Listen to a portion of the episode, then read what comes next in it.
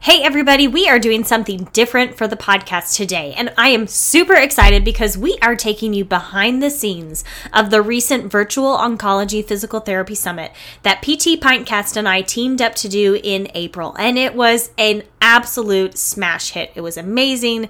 Everybody had such a fantastic time. The speakers really, really brought it, and I'm very, very pleased to have been a part of something that I think is going to continue for a long time in the future, which is really, really cool. But, anyways, before we jump into that, we are bringing you a sneak peek of what happened at the summit, specifically the presentation that I gave, which was busting the five most common myths around oncology physical therapy. Tune in and enjoy. Welcome to the OnCo PT podcast, where you'll learn from oncology experts, practitioners, and patients to help you on your journey to become a confident and competent OnCo PT. Here's your host, Elise Decker.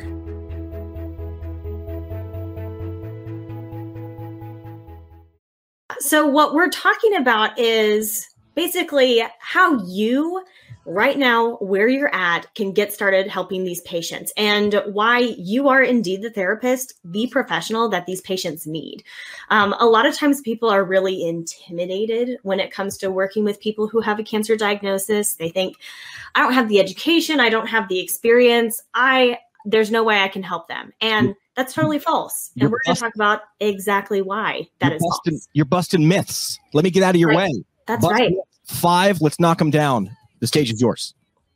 That's right, everybody. So we are busting through the five myths that we hear most often about oncology physical therapy. So after today, you're going to know that no more. There's no excuses for why you, yes, you can't make a positive impact in that patient's life that you're seeing and your entire community by working with patients after a cancer diagnosis. So let's dive in. Myth number one is I need a clinical rotation in oncology in order to help these patients. Well, guess what? The title of this presentation is Busting Five Myths. So we're busting this one right off the bat. You don't need an oncology rotation in school in order to start helping these patients. It's helpful to have a rotation, but it is not required if it was required we wouldn't we wouldn't be where we're at right now. Most of the therapists that you're going to be hearing from today did not necessarily have a clinical rotation in oncology. Because what happens when you're out on your clinical rotations and what you're learning in school these are the skills that you can apply to help every patient you encounter no matter the diagnosis because at the heart of every patient that you encounter is a person is a human. And we've got some fundamental similarities between humans that we learn about anatomically you know physiologically but also psychologically that we are equipped to help as physical therapists as ptas you have what it takes based on what you learn in school on your clinical rotations no matter where they are. Acute care inpatient, outpatient, home health. You are learning the skills you need to help this patient population, regardless of the rotation that you're on. When you eventually go and get a job somewhere, again, maybe a rotation would be helpful, but it is not a prerequisite to get a job and start working and serving these patients wherever you end up. So, do you need an oncology rotation? No. Now, myth number two I need to go through an oncology residency program to know what I'm doing. There's a lot of rotations or residency programs that are popping up, which is really, really exciting, but they are not needed. They are not a you know must have in order to start working with patients who have a cancer diagnosis. You don't need a residency to help these patients. Again, it can be very helpful.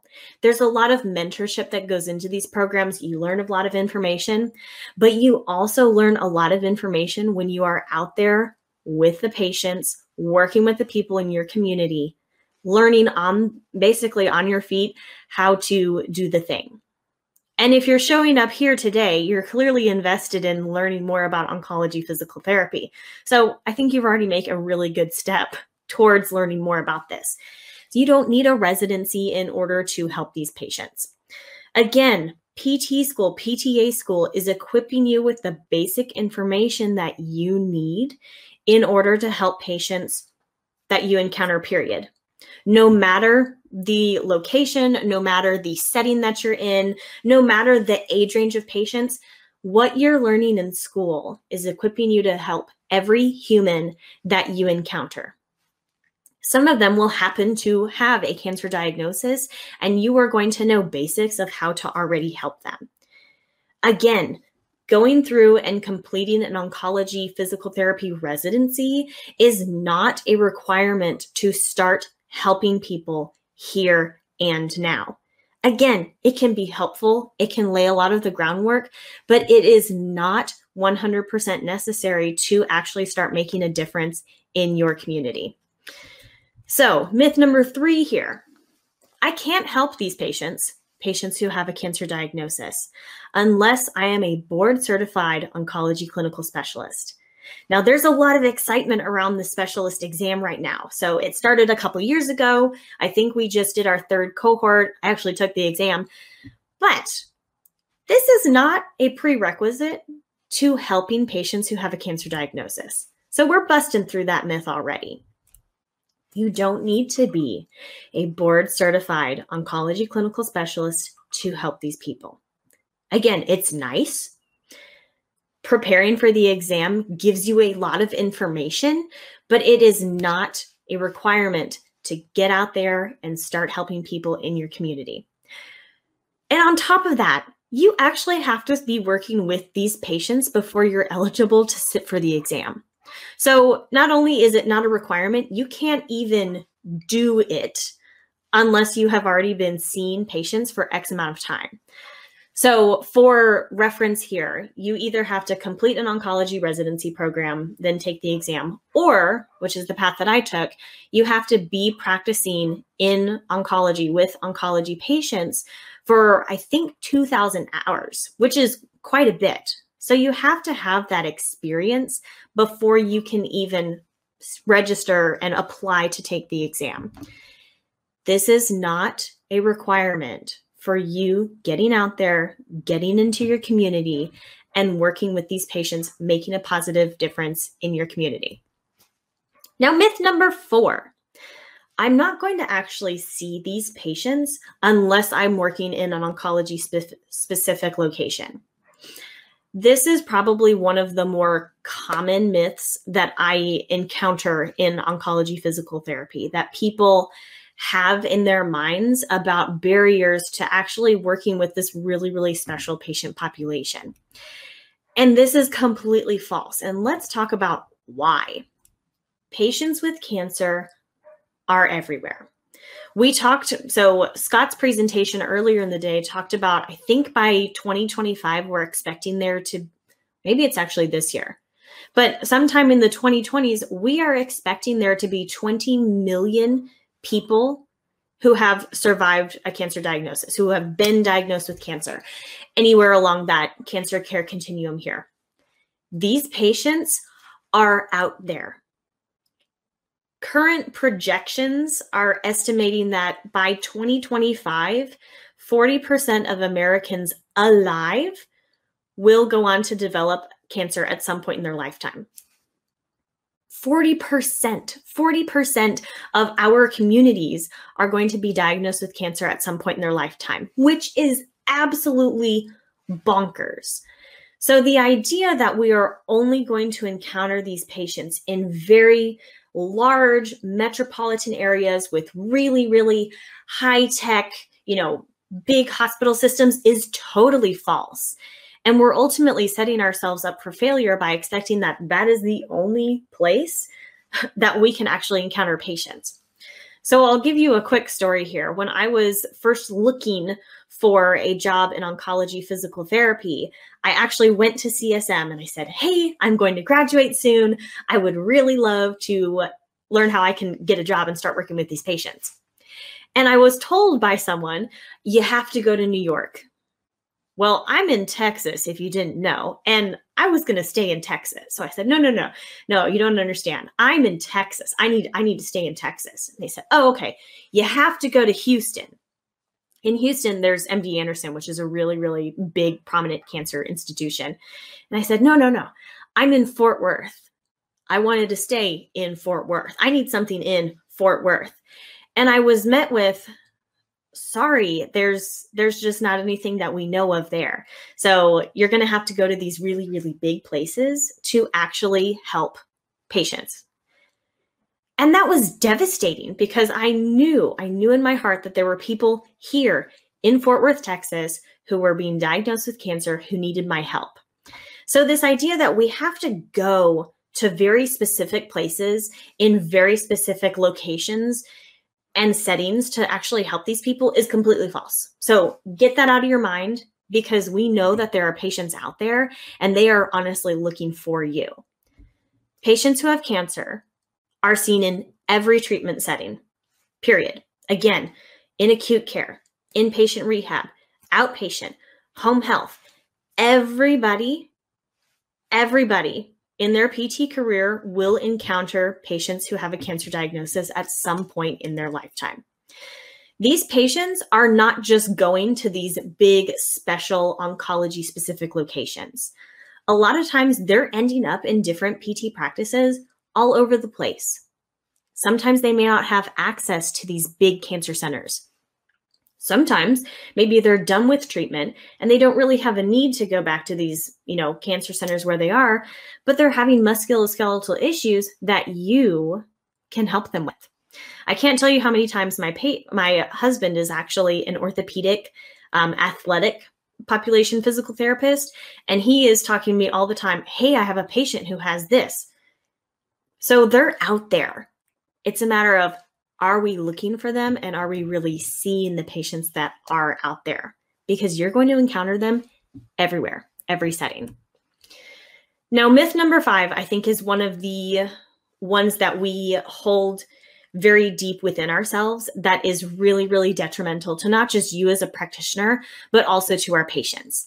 So, myth number five is I don't know about enough about oncology physical therapy, about onco PT to actually make a difference. I'm just not there yet. I just don't know it. I haven't taken enough courses. I haven't been practicing long enough. I'm just a student. What do I know? That's completely false because you have what it takes to help these patients. These are the only three things you need to actually help a person after a cancer diagnosis passion to serve, passion to help these people. Number two, enthusiasm to learn. We're always going to be learning. We are in a learning profession. Never mind just the physical therapy side of things to keep up on, but the oncology side of things. But again, you're here, you're already making the right steps. And then number three, resources to lean on. Again, we always need to be learning, staying on top of things, and making sure that we are implementing the best level of care possible for our patients. If you have these three things passion, enthusiasm, and the resources you're going to be just fine. This is exactly what you need to be able to help your patients real time where they're at. And if you're here, you have that. So, what are you waiting for? New patients are being diagnosed with cancer every single day. We need more of y'all who are excited, passionate, enthusiastic, and ready to dive in to help these people. Now, there may be things that you don't know, but that's okay because the most important part about OncoPT is the relationship that you build between you and the human in front of you. So, even if you don't know exactly what you need to be doing with this patient or all the specifics about the treatments or all the side effects that these patients may experience, you have the capacity to affect positive change in the human in front of you. And I think this this quote by Maya Angelou is really important and really appropriate here. So it says, "I've learned that people will forget what you said. People will forget what you did, but people will never forget how you made them feel." And I don't know of a place where this is more appropriate and impactful and true than an onco PT because patients often are going to forget what we tell them, you know, what we're educating them on. People are going to forget, probably not remember the different interventions that we we do together. But they remember the positive difference that you are making in their lives in helping them navigate which is arguably the worst diagnosis that they will ever encounter. You are enough. And your patients deserve for you to show up for them because you can help them.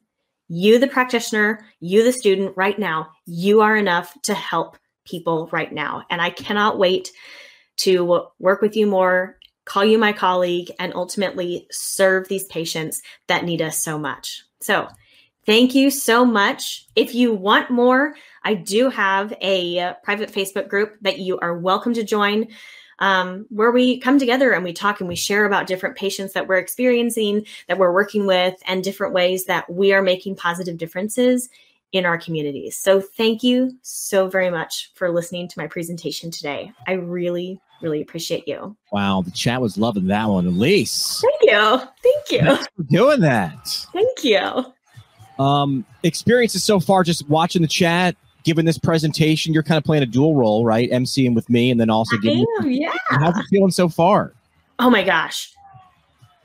Like, I feel like normally at this time, this is the p- time of morning where I'm like dragging, like, oh, okay, probably should get more tea. But I mean, like, this is just the energy just keeps going up, which is amazing. This this doesn't happen in all of the virtual conferences I've been to yet. This is so cool. Yeah.